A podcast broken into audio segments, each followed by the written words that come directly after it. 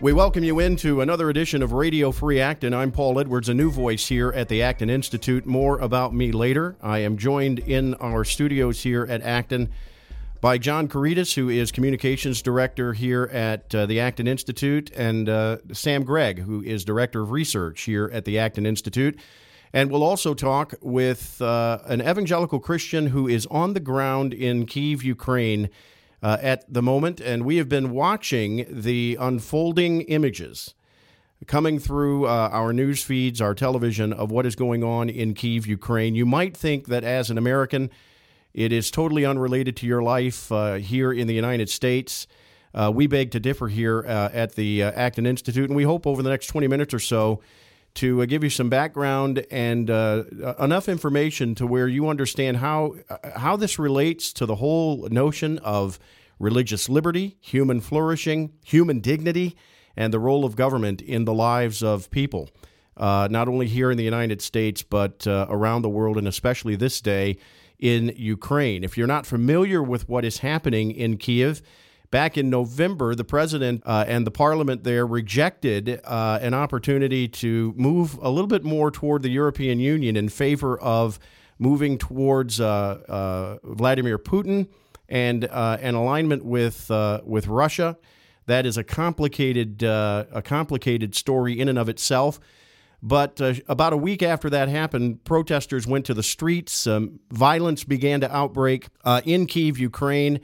And just this past Tuesday, we watched that escalate. Now, the health ministry there in, uh, in Ukraine and Kiev indicates that uh, upwards of uh, 70 plus individuals have been killed, uh, more than 500 have been injured, uh, three or 400 in hospital. It is a continuing developing crisis. Uh, and as we broadcast this podcast today on Friday, developments overnight at midnight, a, a truce called. Uh, and uh, and some other developments that uh, that we'll get into that we hope uh, is uh, the precipitation of the end uh, of this crisis.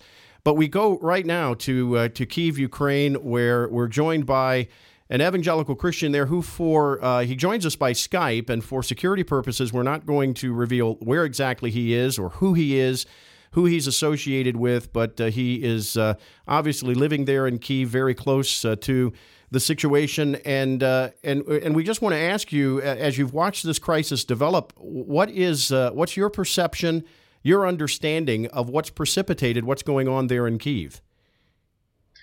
Well, Paul, you've already described the, the spontaneous protests that, that began in November when uh, when Yanukovych backed out of the trade agreement at the last minute. And, and frankly, the people were just simply tired of, of corruption.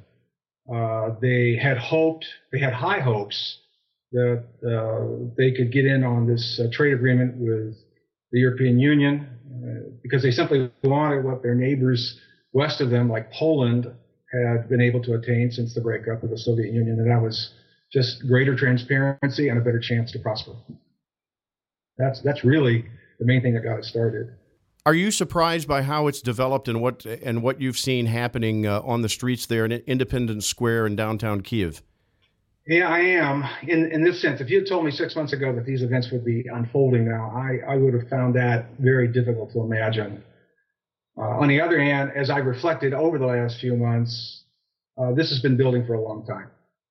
Uh, uh, the kindling that set off the combustion that we saw take place there beginning in November was just the result of long-term and systemic corruption.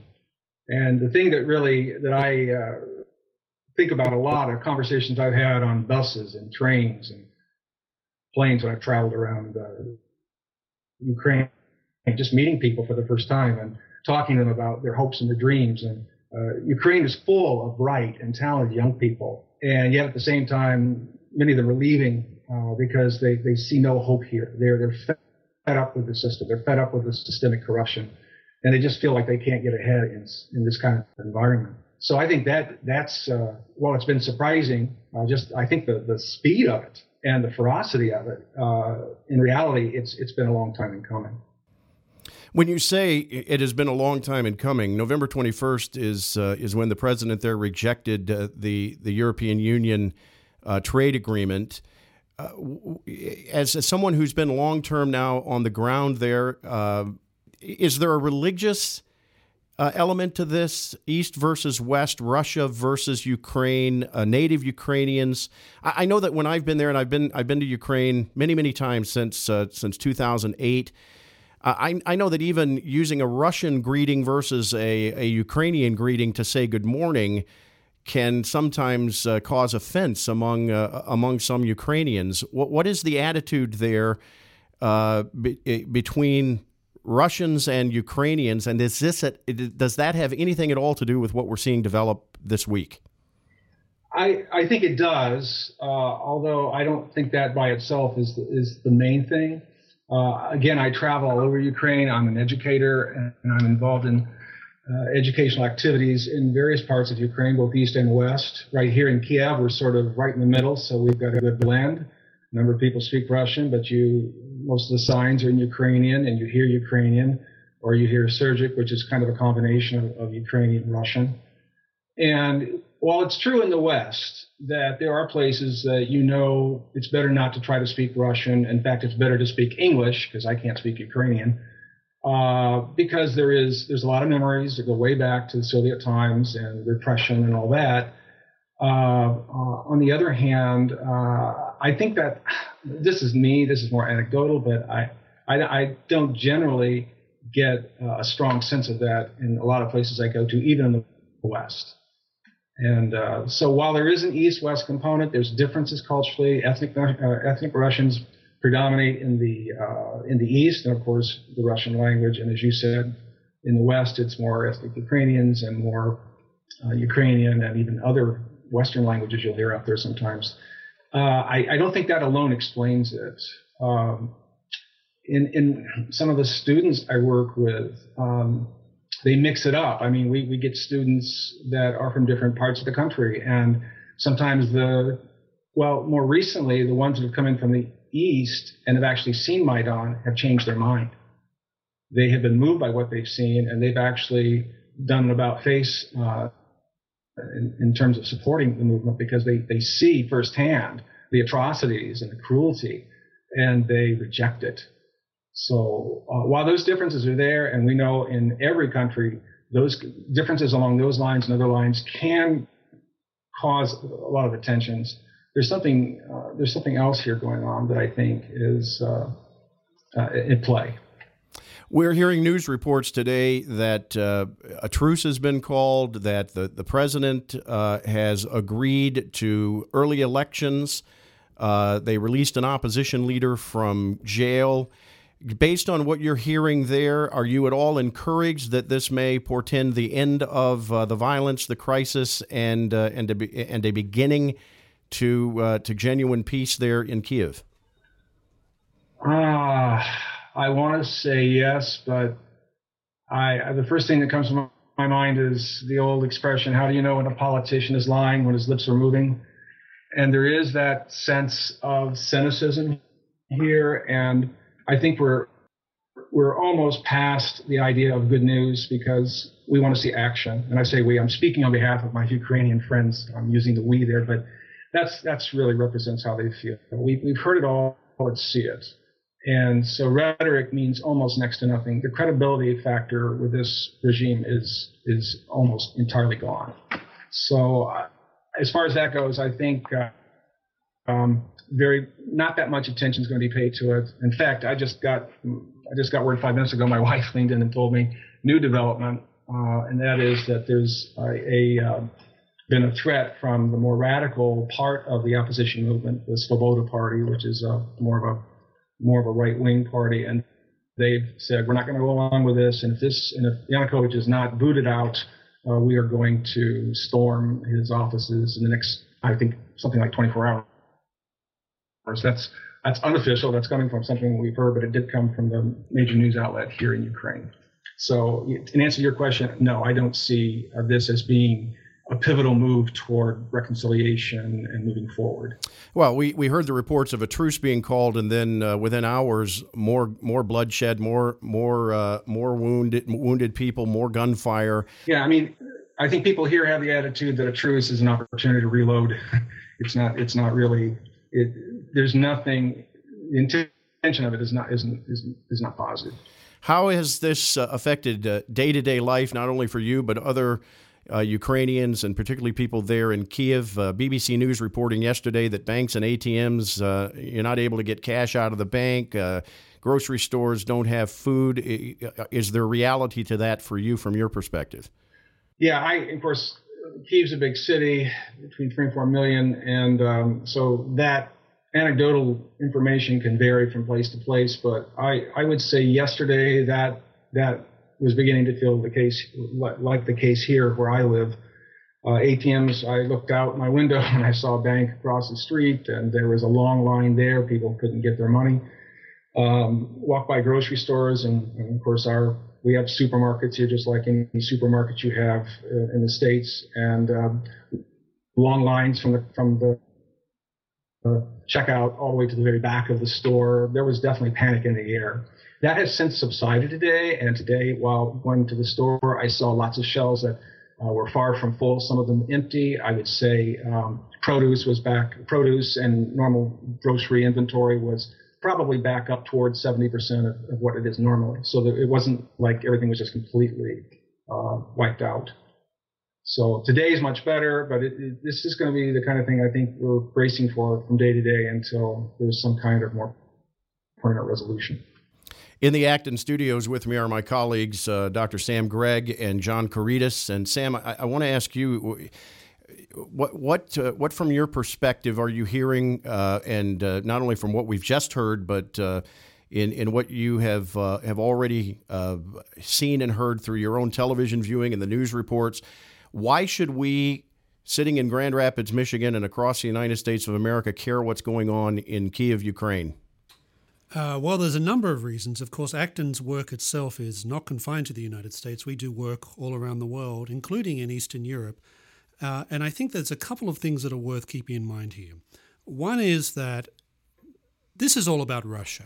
This is all about Russia and its declining influence in the world. Uh, it has a collapsing population. Uh, it's more or less a kleptocracy. Uh, the, the regime there of, of Putin is clearly uh, very authoritarian, and they're very worried by the rise of China to their south.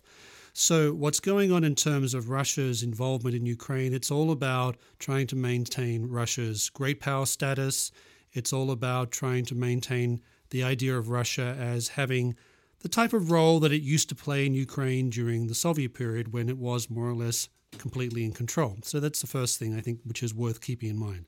The second thing, a second thing which is worth keeping in mind from an Acton perspective is that Ukraine has traditionally been religiously divided between uh, Eastern Rite Catholics, who tend to dominate in the western parts of Ukraine, some of which used to be part of the Austro Hungarian Empire, and in the east, uh, where you find the majority of the population belongs to uh, one of three, I believe, uh, Eastern Orthodox churches. And there's been a lot of tension between uh, those east and west on religious lines for a very long time in Ukraine. What's interesting, though, is that for the most part, uh, there is not that religious division prevailing in this instance. Uh, you're finding that Eastern Rite Catholic priests are lining up in the streets with Eastern Orthodox priests offering spiritual consolation, help, and of course, making it very clear that they completely disapprove of what's going on. Uh, the third thing, which I think, which is very important to keep in mind here, is that obviously there are tensions between those Ukrainians who are orientated towards the West, towards the European Union, where they think and, and believe that they're going to find more freedom and prosperity. Well, well, we'll see about that in the future. I'm not as optimistic about the EU as a lot of other people, uh, as opposed to those who see some type of future in close alignment uh, with Russia. Uh, and what's interesting, of course, is in some respects it comes down to a choice between do you want to continue along the way that things have happened, uh, particularly going back to the Soviet period, or do you want to move in the direction of greater rule of law, uh, greater economic liberty, and greater prosperity, and many of the other things that the Acton Institute tries to promote? So there's a lot of geopolitical things going on here, and there are also some interesting religious developments, which I think hold a lot of uh, hope for the future. And, and, I want to get to the religious developments, and I want to bring John Couretas in uh, on on that in just a moment. But I, I do want to follow up with one question to you, Sam, and, and, and that is the, the is it is there the potential that that what we're seeing here is is a revival, and revival may be too strong of a term, but a revival of the old Soviet Union mentality of uh, uh, you know, and, and, uh, what what is from from your perspective, Putin's perspective, his mindset in? I mean, he's offered fifteen billion dollars in aid, two billion of which I think he's already given. Is there a desire on the part of Putin? And I know you can't get into his mind, but is there this this uh, this potentiality of a revival of of the old Soviet Union, and and this could be Putin's intent in Kiev and Ukraine? Putin, we need to remember, is a, a former high, uh, senior officer in the KGB. It's very important to keep in mind. And many people who are part of his regime in uh, Russia also come from the same type of background. And I think many of these people have never really given up the sense that Ukraine is somehow really supposed to be dominated by Russia. And that goes back not just to the Soviet period, but even before the Soviet period under the Tsars, the Ukraine was uh, entirely part of the Russian Empire. So there's a long cultural history and political history here of ethnic Russian dominance over uh, what we call Ukraine today. So I think that's that's one thing that's going on. I think I think the other thing is that if they're very worried that if Ukraine moves out of the orbit of Russian influence, it tends to confirm this sense that Russia, while on the one hand, is strutting the world stage at the moment, and that may have something more to do with uh, weakness on the part of those who uh, should be offering an alternative. Uh, I think it would Ukraine moving out of the Russia's orbit would suggest that there are some really fundamental problems in Russia that Putin's regime is simply not addressing, whether it comes to rule of law or simply the sheer prevalence of corruption. I mean, I've heard people describe contemporary Russia to me as a kleptocracy, where everyone is more or less stealing from everyone else, or crony capitalism is another thing that we hear uh, when we hear the economic situation of Russia described. So there's a lot of different geopolitical and uh, economic things here going on, which have something to do with the old Soviet past, but I think it also has to do with even the, the past before that, but also some contemporary realities that Putin is trying to address right now. Do you sense that uh, that this may be the first? Ukraine may be the first of the former Soviet bloc countries that Putin has an interest in, or is it is Ukraine just a standalone uh, in a geopolitical foreign policy sense uh, all by itself? It's got nothing to do with any desire on the part of uh, of Russia, Moscow, to regain its dominance over former Soviet bloc countries beyond Ukraine. Well, I've spent time in the Baltic states, and I can tell you that the Baltic states, Estonia, Lithuania, Latvia, they feel the Russian presence there all the time. We need to remember that the Russians launched what was more or less a cyber war against these countries uh, a couple of years ago. Uh, they've never really, in many respects, given up the sense that these countries, which again have actually um, in these countries themselves, they also have significant ethnic Russian populations as well. So it's not. I think it's it's partly about the specifics of Ukraine, but I think it also has to do with uh, Russian attitudes towards many of the countries that were once part of the Soviet Union. What are the implications, Sam, for American foreign policy if Ukraine were to come more under the, the influence of Moscow rather than Brussels and the EU? Well, America would have to have a foreign policy to start off with in the first place before I could answer that question. but I think that uh, it would confirm the sense that uh, the regime in, in Russia at the moment, and particularly Putin, is simply smarter at doing foreign policy uh, than the United States. I think if, if if Russia effectively wins this contest, which is part of what's going on in Ukraine right now, it would confirm the sense that in many respects the United States is a little impotent when it comes to addressing some very significant foreign policy challenges. My colleague John Couretas is also here, Director of Communications at Acton. Uh, and for the purposes of this conversation, I think it's relevant to point out that you're you are Eastern Orthodox, and uh, and one of the one of the uh, predominant religions there in uh, in Ukraine is Orthodoxy, uh, both Russian Orthodox uh, and Ukrainian Orthodox. Beyond the scope of this podcast to get into all of those differences, but John, you you see some real uh, you, you see some real religious implications in, in what's happening here in Ukraine. Well, that's right. All of the uh, political and economic factors uh, sit on some very ancient cultural ties between the Ukraine and Russia, and uh, that uh, the thing that knits them together is the Christian faith. The Ukraine is actually about 84% Orthodox to this day, about 10% Catholic, about 2% Protestant, and then the rest is others and some a small Jewish population. The the influence of these churches, I think, are key. And as Sam said, we've seen witnesses from all Christian communities uh, during these uh, protest movements.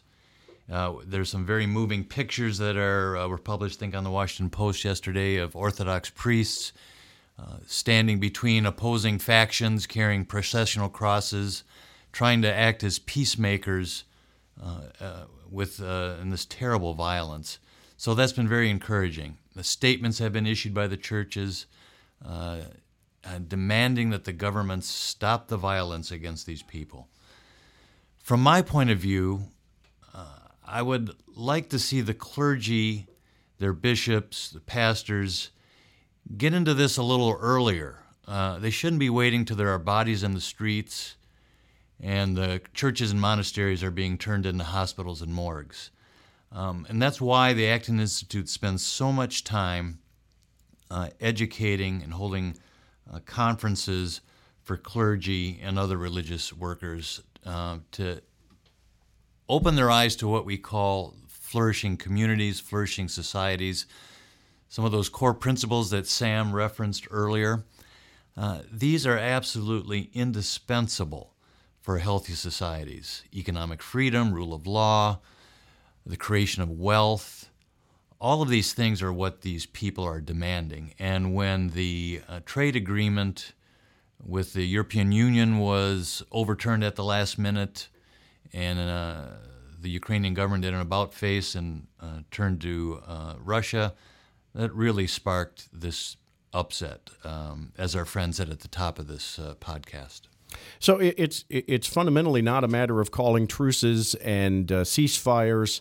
You, John, would see it, it going much deeper to uh, a, a, philosophical uh, a worldview where the, the people of Russia desire freedom, and yet they they are under really the the governmental uh, authorities of, of people who who really don't desire uh, individual freedom as we know it. I, I was watching a uh, a news report from ABC News. They were interviewing uh, someone, uh, one of their uh, one of their American correspondents on the ground there in Kiev, interviewing a Ukrainian man who said, uh, "We simply want what you fought for over 200 years ago. We are not terrorists. Exactly. We want the st- the same freedoms that you fought for." Uh, and he's referencing, of course, our American Revolution. Um, so in in that sense, what is it what is it going to take in terms of educating the people? I mean, uh, the the the the communism fell two decades ago, uh, and yet it seems Ukraine has had a fledgling democracy, if uh, if if we can even call it a fledgling democracy. Uh, what what from an Acton Institute core principles perspective needs to happen on the ground in terms of inculcating a different mindset, worldview, philosophy among the grassroots. Yeah, well, uh, I think a couple of things. One, we make the mistake as as Americans thinking that we can provide a technocratic solution, a silver bullet. We can go in and create something that looks like democracy.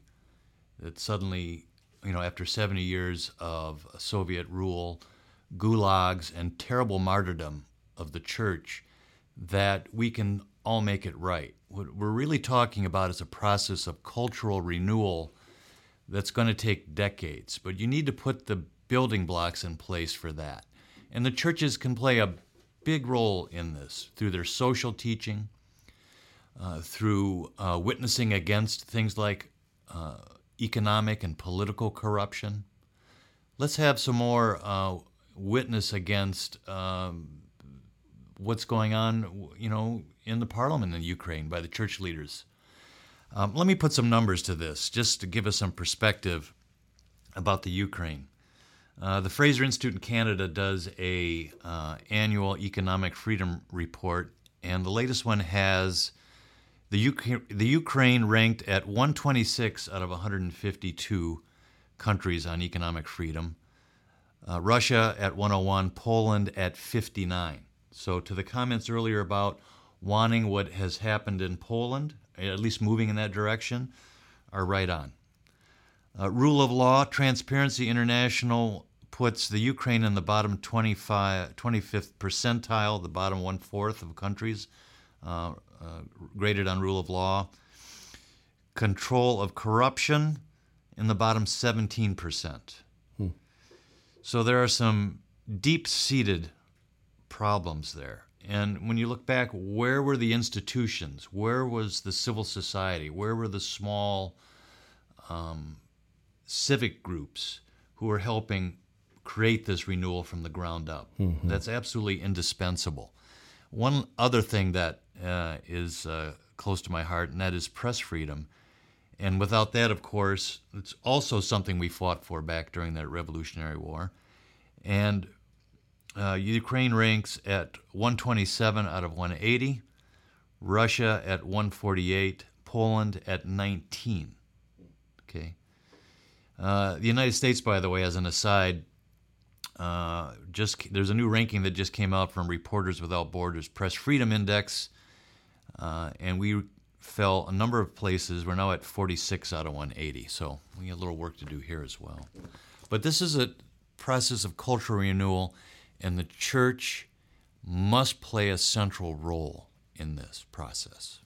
I, I want to bring uh, our our evangelical Christian friend from Ukraine back into the conversation and, and just ask you if if you if you sense that what is happening on the ground there does have the feel of uh, of a revolution, a, a positive revolution, in spite of the violence and the bloodshed, but but the implications uh, on the ground there that there is a desire, a real heartfelt, innate, the God given uh, right to human dignity and uh, and freedom that is surfacing there in uh, in in terms of what you're witnessing firsthand uh, as as a resident of Kiev.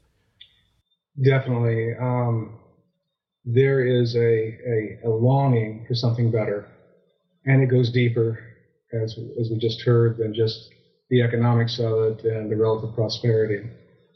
And uh, what's been going on something something is happening. I don't know. We only God knows where it's going to end up, but uh, that longing is being expressed. That that that's part of what I was sort of trying to uh, point out. Is just that there's there's something more here than just some of the typical dynamics that we look at on the surface and want want to throw in. There's there's a longing for something better. And I so much agree with what was said about the need of the churches to get out in front of this. I, I couldn't I couldn't echo um, that. I mean, I couldn't support that anymore. And what our brother just said.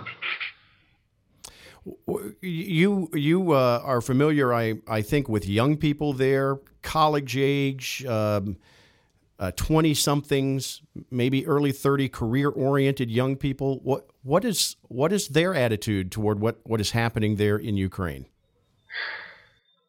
Well, they're, you know, they're, they're concerned and they, they want to see a better Ukraine. The people I work with, uh, many of them are in, involved in kind of uh, Christian related ministries. And, and personally, I'm, I'm encouraged with what I'm seeing. And again, this is just anecdotal, but uh, I, I, have been very heartened with the uh, aspirations and the, the, dedication and what I see these kids doing and getting involved in things like human trafficking, which is another problem that we haven't even talked about that's endemic here. Uh, so uh, there is there is something going on. Uh, it's hard you can't quantify it, but there's there's something going on that's driving this, and I, I do see that and hear that in, in conversations I have with a lot of the young people. The subject warrants a follow up podcast. We're out of time for this one, however, and I want to thank our guest uh, all the way from Kiev via Skype. And uh, we pray for your safety and the safety of your family and all of your friends and colleagues there in Kiev, and uh, to Sam Gregg, Director of Research here at Acton, and John Couretas, Director of Communications at Acton. Appreciate so much uh, your time. I'm Paul Edwards, And for Radio Free Acton, thanks so much for being a part of today's podcast. Radio.acton.org is where you can go to get uh, all of our podcasts uh, and uh, more information about Acton Institute in Grand Rapids, Michigan.